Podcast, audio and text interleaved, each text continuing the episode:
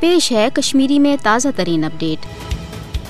آج کہہ اگست۔ یہ تاریخ اس پندہ وری برو ہند معروف فوریت رہنما۔ شیخ عبدالعزیز کنٹرول لونہ کن اکہ جلوس قیادت کران۔ بھارتی فوج ان خل گولو ست شہید آئی کر ستس گھس آسن کہ جلوس تو زوردار مارچ اس بھارتی حکومت کس دپس پہ جمس اندر انتہا پسند ہندین ہند طرف ہز معاشی ناقبدی خلاف اخ رد عمل۔ امہ جلوس پیغام اس کہ ہرگاہ اکہ طرف گھس بھارت ہند معاشی روٹ کھنان تیل گھس دویمہ طرف سری نگر مظفر آباد وت ین کھولنے تاکہ تمن شیت لچھ قشر سپد بچاؤ یہ بھارت معاشی قتل کرن یسان بھارتی بربریت تو غیر انسانی منصوبن خلاف زوردار احتجاج کران یل یہ جلوس اوڑی نزدیک ووت درنسپت فوجن کر ان کل فائرنگ، یت من شیخ عبدالعزیز سان پانچ شہری موقع پہ شہید تو ڈوڑ ہتھ کھت زیادہ زخمی سپد چونکہ شیخ عبدالعزیز رود پور ویسے بھارتی غذبیتس خلاف مزاحمت عبارت۔ یمو عوامی عسکری تو سیاسی محاذن پہ مزاحمت تحت پنس عوامس کن پیغام دیت کہ یوتام نس بھارت کہ جبری قبضہ تل آزادی پراو اس گھو بےقرار روزت پن جدجہد جاری تھوین تو یہ پیغام عملوت کورک آخر پنہ زوک نظران پیش۔ ہرگاہ درست ریاست اندر